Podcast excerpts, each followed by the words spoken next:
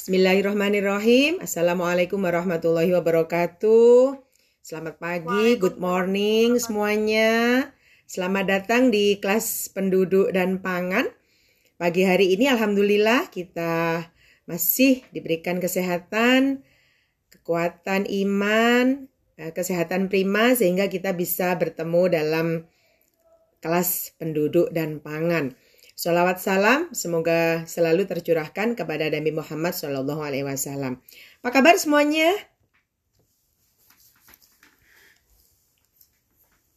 Alhamdulillah sehat. Oke, baik. Materi pada pagi hari ini kita akan belajar salah satu hal yang sangat penting juga di dalam penduduk dan pangan adalah mobilitas penduduk yang sering disebut dengan migrasi. Migrasi, mobilitas, mobile berarti pindah dari satu tempat ke tempat yang lain. Dari desa ke kota, negara satu ke negara lain, kabupaten satu ke kabupaten lain, provinsi satu ke provinsi lain. Nah, mobilitas itu, perpindahan itu membawa konsekuensi kepada kepadatan dan kesiapan pangan. Kalau terjadi besar-besaran, tentu akan sangat membutuhkan kesiapan masing-masing kota atau tujuan migrasi, tujuan mobilitas di dalam menyiapkan pangannya.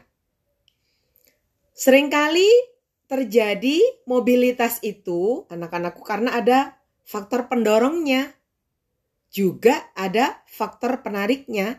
Ada beberapa teori yang membahas itu. Ada beberapa teori, ada tiga teori yang membahas itu. Kenapa mobilitas? Ada di PowerPoint yang sudah Ibu siapkan. Ibu siapkan dalam bentuk tiga form, tiga, tiga bentuk in PDF, kemudian in video, and in PPT-nya. Nanti di, dibaca detail, difahami, kemudian dituliskan di buku masing-masing. Migrasi terjadi karena ada perbedaan.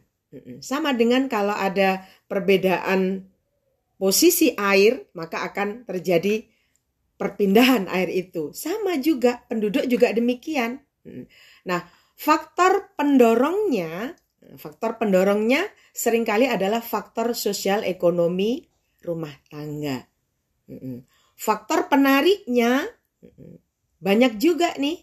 Ada nanti secara detail di materi yang sudah Ibu siapkan.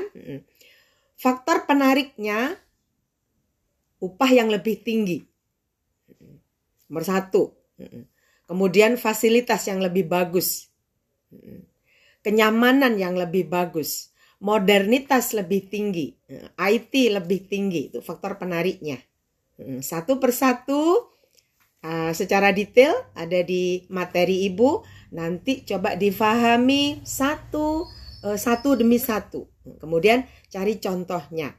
Nah, pada saat pada saat uh, tahun 1980 90 itu terjadi migrasi internasional sangat tinggi anak-anakku. Saya penelitian tahun 95 95 saya penelitian Kenapa TKI itu tenaga kerja kita nih banyak yang pergi ke Malaysia.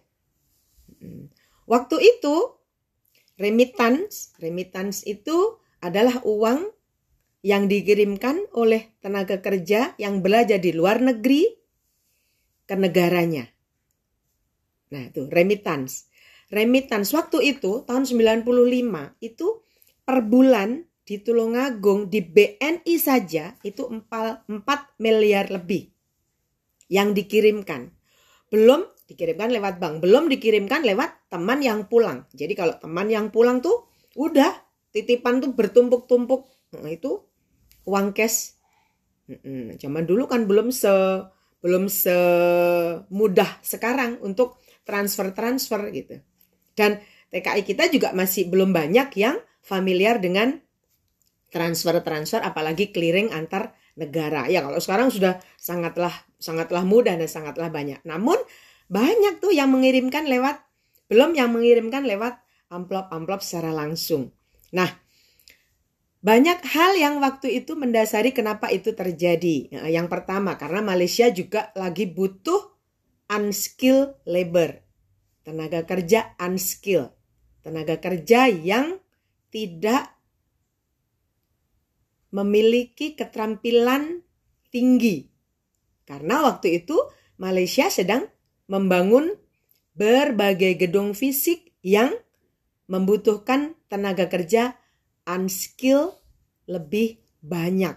Sehingga banyak sekali di Tulungagung banyak sekali yang pergi ke Malaysia waktu itu sebagian besar banyak negara tujuan Amerika ada banyak uh, namun yang paling besar adalah jumlahnya waktu itu adalah Malaysia sehingga saya uh, ketika itu ingin melihat ingin menganalisis apa sih uh, faktor penarik faktor pendorongnya Kemudian bagaimana dampaknya terhadap tenaga kerja lokal. Jadi di Tulungagung di kota saya waktu itu tempat saya penelitian karena banyaknya tenaga kerja unskill yang melakukan migrasi internasional stabilitas tenaga kerja di daerah Tulungagung sangat terganggu. Petani-petani cukup sulit mendapatkan tenaga kerja unskill sehingga terjadi pola pergeseran tanaman dari tanaman musiman ke tanaman tahunan. Tanaman musiman jauh lebih banyak memerlukan tenaga kerja, bukan? Sedangkan tenaga kerja tahunan relatifly lebih sedikit Padi, ke tanam butuh tenaga kerja banyak. Kemudian seminggu penyiangan. Seminggu lagi pemupukan. Nggak ada anak-anakku tenaga kerjanya, cuman sudah berkurang banyak. Sehingga terjadi pergeseran pola tanam dari tanaman musiman ke tanaman tahunan. Tebu relatif lebih sedikit tenaga kerjanya dibanding dengan tanaman musian, musiman. Nah, dampaknya terjadi nanti kalau di makro anak-anak kalian bisa ngitung itu. Bagaimana dengan metode tertentu nanti kalau S3 kalian bisa ngitung nih bagaimana dampak pertumbuhan sektor pertanian dan semua sektor eh, akibat adanya migrasi internasional. Hmm. Ini ada saya juga masih mau mau mau belajar nih pakai data IO input output menghitung pertumbuhan sektor akibat pandemi COVID-19. Pakai data sekunder, pakai uh, tabel input output. Nah, itu itu nanti oke. Okay. Terjadi pergeseran tanaman tahunan eh, tanaman musiman ke tahunan. Nah, ini eh, kakak kelasmu Mbak Salvita juga baru saja penelitian di daerah saya. Karena udah berbeda lagi nih Terjadi alih fungsi lahan. Tadi terjadi pergeseran pola tanam. Kemudian dirasa lagi tebu dan tanaman tahunan lainnya memberikan keuntungan ada yang keuntungan lebih tinggi lagi. Nah, sekarang ini terjadi alih fungsi lahan dari musiman ke tahunan, tahunan ke perikanan. Nah, anak-anakku yang nanti yang mau PKL magang di daerah Tulungagung, kalian bisa melihat bagaimana perubahan-perubahan itu terjadi. Nah, semuanya tadi berdampak pada pangan, ketersediaan pangan. Coba kita bicara, oke, faktor pendorong penari nanti ada eh, bisa di bisa di Fahami, dipelajarin satu persatu. Jangan lupa tuliskan secara rinci di buku masing-masing. Kita ambil contoh bagaimana dampaknya perpindahan tadi terhadap pangan, ketersediaan pangan. Kita ambil contoh penelitian ibu di S3 yang baru saja tahun 2019. Bagaimana dampak mobilitas itu terhadap pangan. elastisitas pangan. Wow. Kalian udah kenal lagi nih dengan elasticity, elastisitas. Nanti di produksi dapat, di mikro dapat. Elastisitas adalah prosentase perubahan jumlah barang yang diminta sebagai akibat adanya prosentase perubahan harga. Jadi, dengan kita tahu elastisitas pangan, komoditas, kita bisa tahu bagaimana kerentanan pangan itu ketika terjadi perubahan harga. Contoh, kita ambil contoh. Banyak ter, banyak sekali terjadi urbanisasi. Kita ngambil urbanisasi dulu ya. Dengan Covid ruralisasi. Beda lagi nih. Jadi yang terjadi kalau sebelum sebelum Covid datang nih adalah urbanisasi. Banyaknya perpindahan penduduk dari desa ke kota. Nah, Covid baru aja nih dari sekian ratus tahun memberikan beda dengan COVID yang terjadi ruralisasi. Oke, kita bahas yang urbanisasi. Urbanisasi adalah perpindahan penduduk dari desa ke kota. Perpindahan ada yang pulang pergi, ada yang stay. Kalau yang pulang pergi tentu tidak banyak memberikan pengaruh terhadap ketersediaan pangan. Namun Pengaruh yang lebih besar adalah ketika stay di kota. Hmm. Kalian bisa bayangkan coba kalau misalnya urbanisasi cukup besar sehingga kepadatan penduduk di sebuah kota cukup tinggi. Beras misalnya, kita kalau jumlah barang berkurang, harga naik apa turun ya?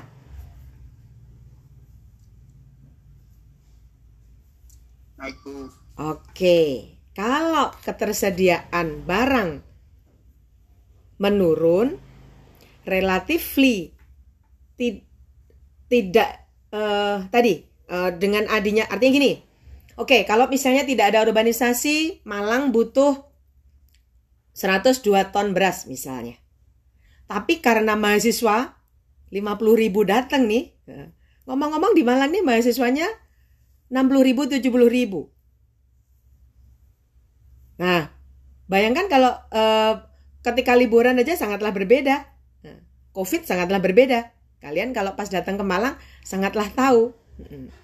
Kalau misalnya, nah, tadi tuh, padahal urbanisasi kalau model sekolah kan suatu bukan urbanisasi yang kerja karena lagi investasi anak-anak. Nah, Malang harus menyediakan tuh semua pangan yang dibutuhkan oleh 70 ribu mahasiswa tadi ketika tidak liburan. Yang awalnya 102 ton per bulan mungkin meningkat menjadi lebih karena Malang 60 ribu sekian persen dari penduduk Malang. Apalagi di Malangnya Malang kota bukan Malang. Kalau kampus-kampus kan berada di uh, Malang ini di sekitar nih, oh, bukan di Dampit, bukan bukan. Jadi artinya ketersediaan pangan di sekitar kampus juga harus terlayani dengan baik. Kalau terjadi kelangkaan, berarti harga akan meningkat. Nah, uh, itu dari uh, kabupaten ke kabupaten, dari provinsi ke provinsi.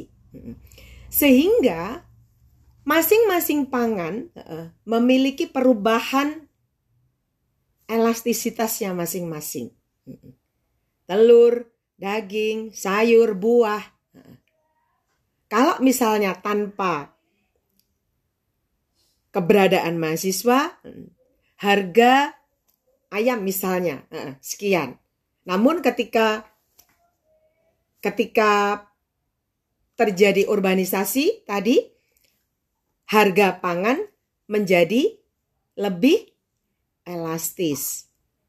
Artinya, perubahan harga memberikan perubahan permintaan jauh lebih besar terhadap perubahan harganya. Nah, mobilitas migrasi berdampak pada ketersediaan pangan, berdampak pada berbagai faktor sosial ekonomi dan banyak faktor yang mempengaruhi dan dipengaruhinya. Semuanya Ibu berikan di materi. Eh, ada tiga file yang nanti habis ini Ibu share. Hmm. Selamat mempelajari. Uh, kita juga tidak diperbolehkan sinkron maya. Ternyata sinkron maya untuk untuk um, uh, sistem daring. Kemarin dibahas di MBKM. Ternyata anak-anakku maksimal dua kali tatap muka. Ini kalau nggak salah. Nah, makanya tapi Ibu masih Ibu ini ingin setiap tatap muka oke okay, minimal 15 menit, 20 menit kita uh, bisa mereview atau memberikan gambaran tentang materi kuliah yang akan kita pelajari. Oke, okay, baik. Uh, demikian pertemuan pagi ini. Selamat belajar, selamat membuat summary di buku masing-masing. Kita belajar migrasi, mobilitas, Minggu depan kita bicara masih meneruskan ini bagaimana dampaknya terhadap stabilitas pangan baik nasional maupun internasional. Sekian Ibu akhiri, sampai ketemu minggu depan. Wassalamualaikum warahmatullahi wabarakatuh.